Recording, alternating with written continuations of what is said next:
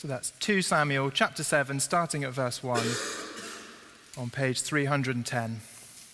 After the king was settled in his palace, and the Lord had given him rest from all his enemies around him, he said to Nathan the prophet, "Here I am, living in a house of cedar, while the ark of God remains in a tent." Nathan replied to the king, "Whatever you have in mind, go ahead and do it, for the Lord is with you." But that night the word of the Lord came to Nathan, saying, "Go and tell my servant David, this is what the Lord says. Are you the one to build me a house to dwell in? I have not dwelt in a house from the day I brought the Israelites up out of Egypt to this day. I've been moving from place to place with a tent as my dwelling. Wherever I have moved with all the Israelites, did I ever say to any of their rulers whom I commanded to shepherd my people Israel, why have you not built me a house of cedar? Now then, tell my servant David, this is what the Lord Almighty says. I took you from the pasture, from tending the flock, and appointed you ruler over my people Israel. I have been with you wherever you have gone, and I have cut off all your enemies from before you. Now I will make your name great, like the names of the greatest men on earth. And I will provide a place for my people Israel and will plant them so that they can have a home of their own and no longer be disturbed. Wicked people shall not oppress them anymore as they did at the beginning and have done ever since the time I appointed leaders over my people Israel. I will also give you rest from all your enemies.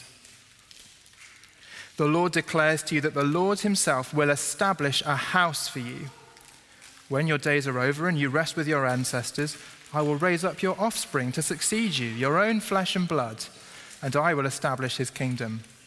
He is the one who will build a house for my name, and I will establish the throne of his kingdom forever. I will be his father, and he shall be my son. When he does wrong, I will punish him with a rod wielded by men, with floggings inflicted by human hands. But my love will never be taken away from him, as I took it away from Saul, whom I removed from before you. Your house and your kingdom shall endure forever before me. Your throne shall be established forever." Lord God, please help us to listen carefully and get excited about the amazing promise that you make to David. Amen. So tell me, who here is excited for Christmas tomorrow? Woo! Exactly. Yeah, lots of hands, great. Uh, but I've got a question for you. Is there a particular time, either on Christmas Day or the Christmas holidays, when you feel most at rest? Have a think. When do you feel most at rest over the Christmas holidays, kids and grown-ups? What do we think? Have some hands up. When do we feel most at rest? Go on, Terry. Boxing Day. Boxing Day evening, after all the kind of chaos has subsided. Nice, great. Any other suggestions? When do you feel most at rest over Christmas? Yeah, Verona. The day after Boxing Day, okay. And then the twenty-seventh, yeah, the twenty-eighth. Any other? Any, when else do you feel at rest? Yeah, right at the back. Oh, I can't hear, sorry. Christmas morning, because it's here. Yeah, fantastic. Uh, I don't know what it would be for you. Maybe it's that moment when you sit down to eat Christmas lunch, having been worried about the turkey and the potatoes all day, and now, ah, oh, I can sit down and just enjoy the food. Maybe if you're a kid, you, you know, it's that moment when you finished school a couple of days ago and you got home, changed out of your uniform, chucked it in the dirty clothes basket, or maybe just on the floor somewhere, and you think, ah, oh, school's over, I can rest for Christmas. Uh, whatever it is for you, it's a precious feeling, isn't it? And I really hope you do get some rest over the Christmas holidays. And that is what our Bible story today is going to promise us. Rest. Rest, not just from the stresses of everyday life, but, but true, forever rest. Uh, look at verse sixteen in the Bible reading. God says to King David, "Your house and your kingdom shall endure forever before me. Your throne shall be established forever." So in our reading, God promises David a house. And we're going to see that that house is going to bring rest for God's people forever. Uh, if you want to follow along, we've got some um, headings on the back of your notice sheet. Uh, there they are. So look, we've got, um, firstly, a house for David forever, that will bring the people rest, and it starts at Christmas. Okay, that's where we're going. First then, uh, a house for David forever. So our, our Bible story, it's about King David, who was a, a great king over Israel in about one thousand B C, three thousand years ago. And let me tell you, David, he is doing very well. So um, I, need a, I need some help. I need maybe a kid. I need someone to volunteer to be King David for me. It's, oh yeah, hand straight up. I love that. Why don't you come up? You just have to stand here and wear a costume. Is that okay? What's your name? Ted.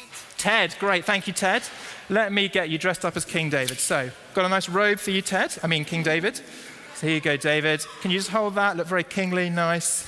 And you better have a crown, hadn't you? You okay to wear a crown? Let's just put that on your head. Look at this. Majestic. Thank you, King David. Now, David, let me tell you, you are doing really well at the moment, because verse one of our passage tells us God had made you king, and God had helped you to defeat all of your enemies. And David, you lived in a really fancy house in a special city called Jerusalem. So, David, things are going really well for you. Can you give us a thumbs up, maybe two thumbs up, if you can manage? Look at that. Things are going really well for David.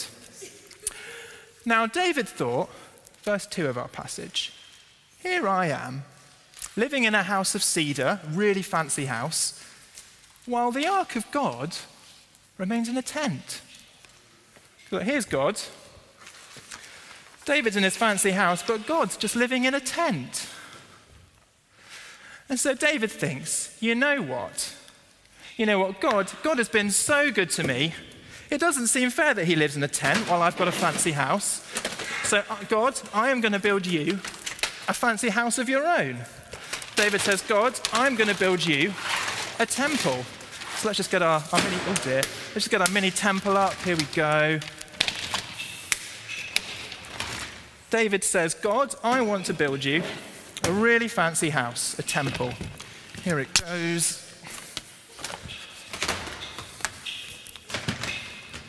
It's looking okay, isn't it? David says, uh, God, look at that. Would you like that? God, I want to build you a special house, a temple. God, would you like that? Do you know what God says? He says, no, yes. thank No, he says, no, thank you. It's really surprising, isn't it? It's in verses six and seven of our passage. God says to David, you know what, David? Uh, I've actually never lived in a house before and never asked for a house before. So, you know, thanks for offering, David, but actually I'm okay. So, uh, sorry, David, it was a nice idea, but I don't think God wants a house. So why don't I put this away for us quickly? Oh, down it goes. It was a nice idea, wasn't it? There we go.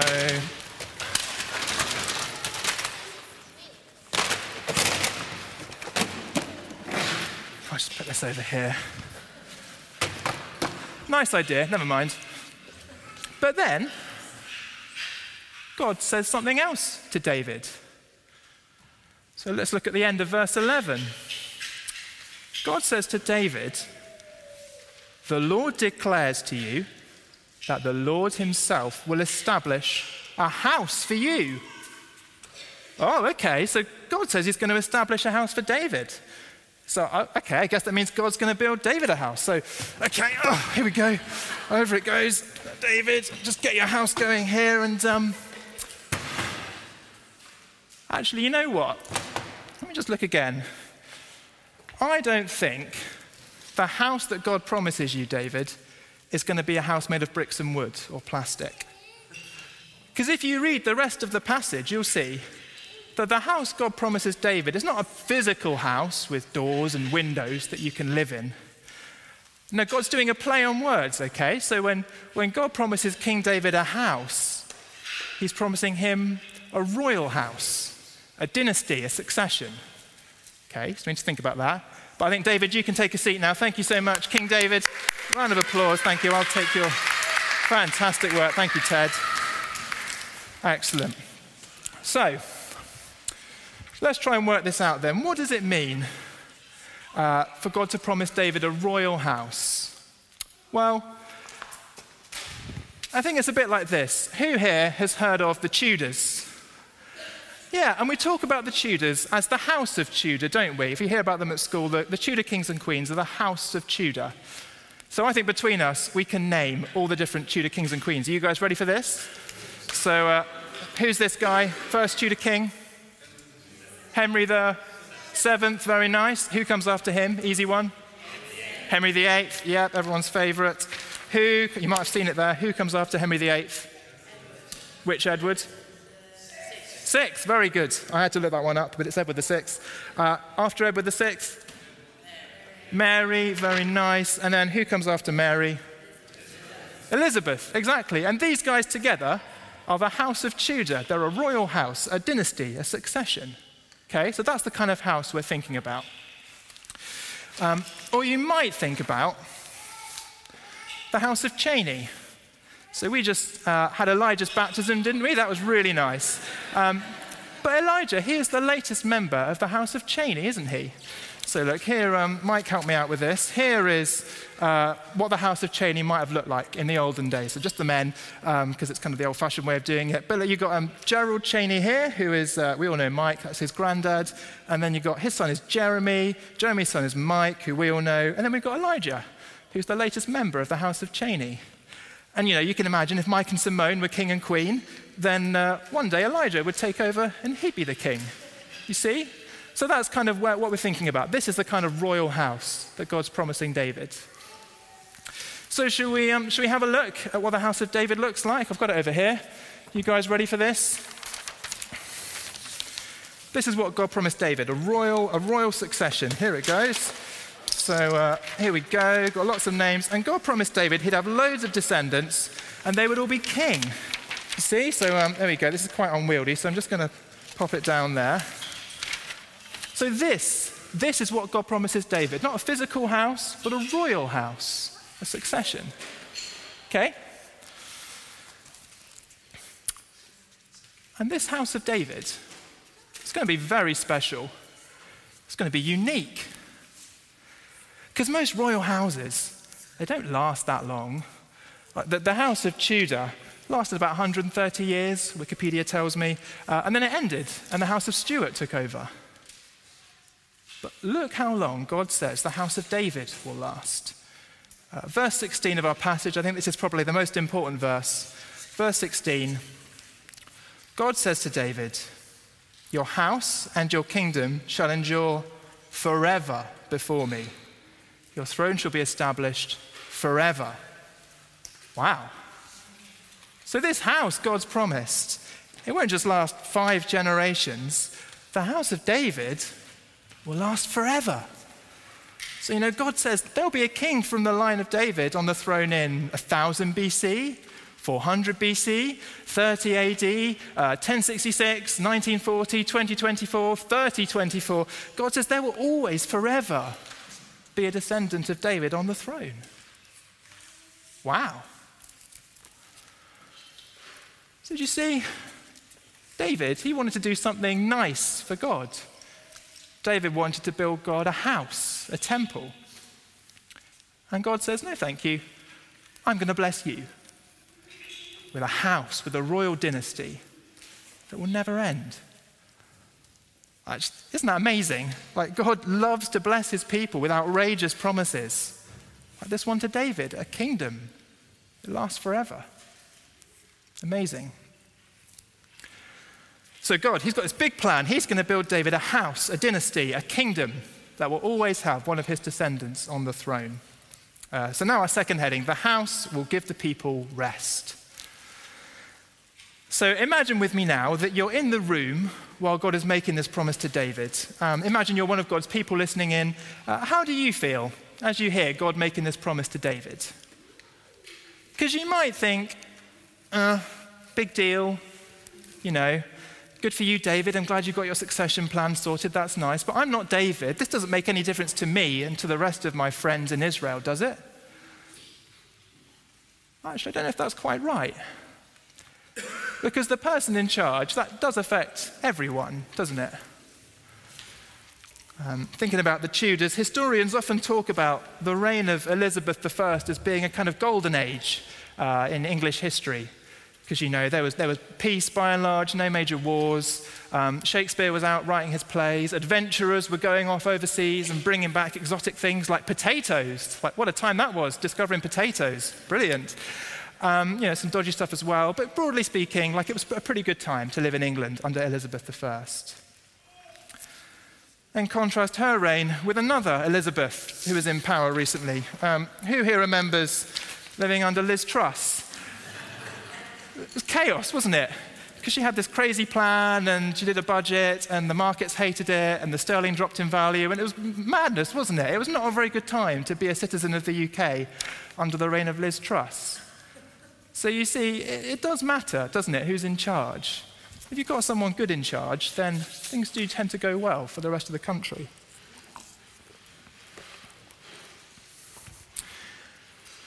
And that is true for the house of David too.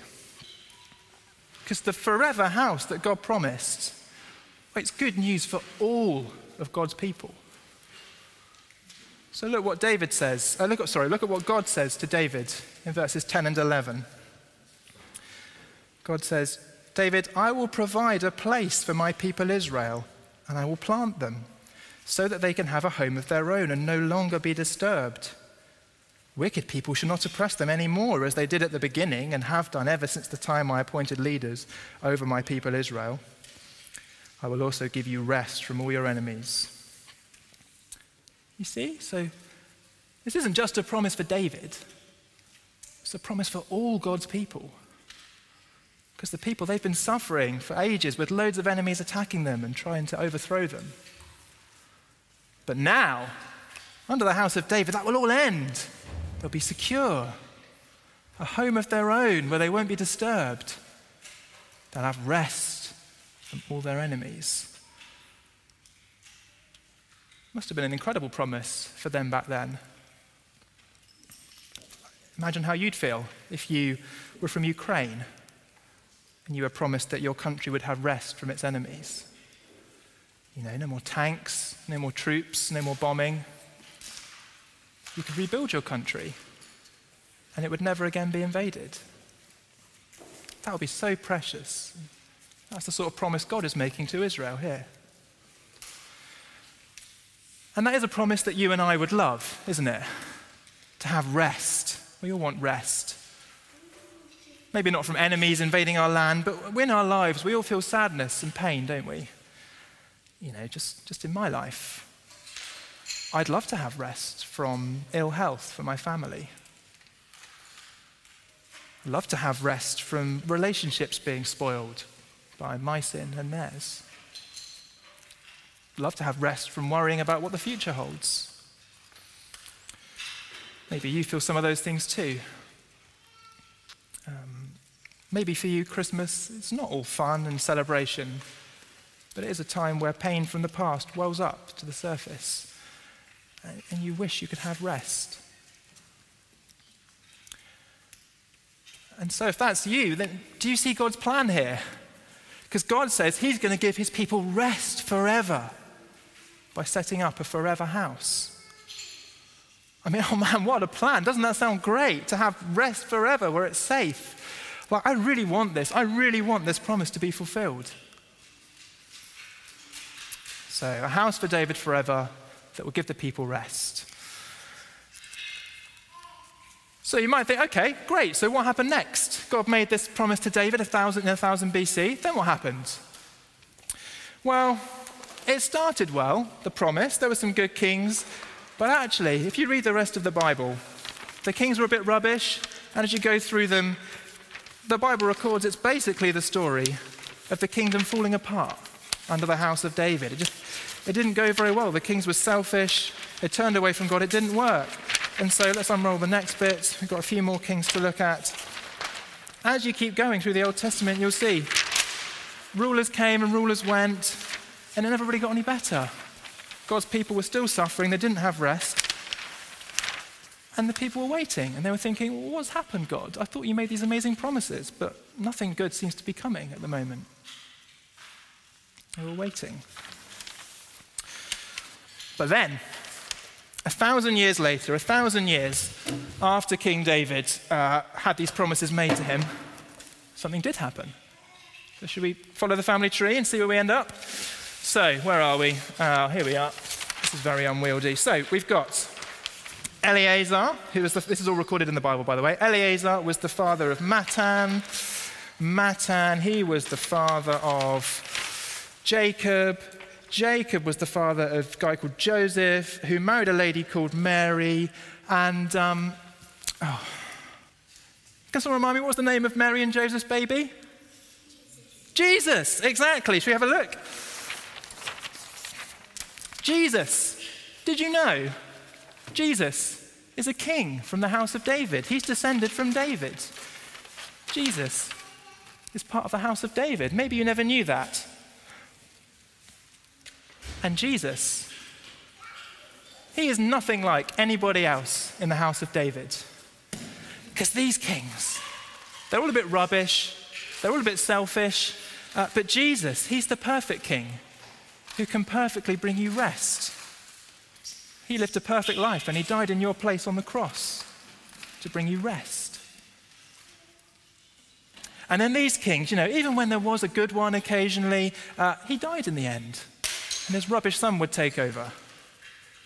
But Jesus, oh, when God raised Jesus from the dead on Easter Sunday, he made him king forever. Jesus, he will never die and no one will ever take over from him.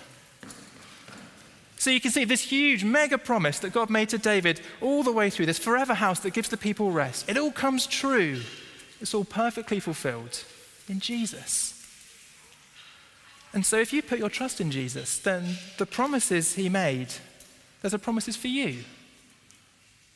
Promises that when you die, you'll go to be with him and you'll have rest forever. No sickness, no sadness, no death.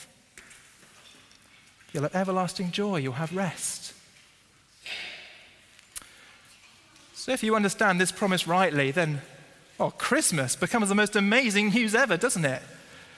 Because Christmas is the moment where Jesus arrives. It's the turning point in history. Uh, the perfect forever King Jesus, he's arrived. Christmas, it changes everything. So tomorrow, uh, as you enjoy celebrating Christmas, while you're unwrapping presents, while you're enjoying time with family, when you finally sit down to relax and watch Chicken Run with a slice of cake or something, uh, whatever rest it is you do manage to get this Christmas, um, remember that the rest you feel, it is just a tiny little foretaste, like a wafer-thin sliver of Christmas turkey, compared to the rest that God offers you forever through the promise he made to David. The promise of a house, a kingdom that will last forever, that brings the people rest. And that all comes true through the perfect forever King, Jesus Christ. And at Christmas we remember, he's finally here. Let's pray.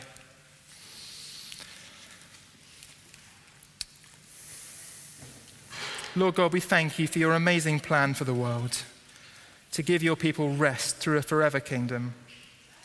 Thank you that Jesus is the forever King, and this huge promise you made comes true in him. Please can that be a precious truth to us all over Christmas. I pray in Jesus' name. Amen.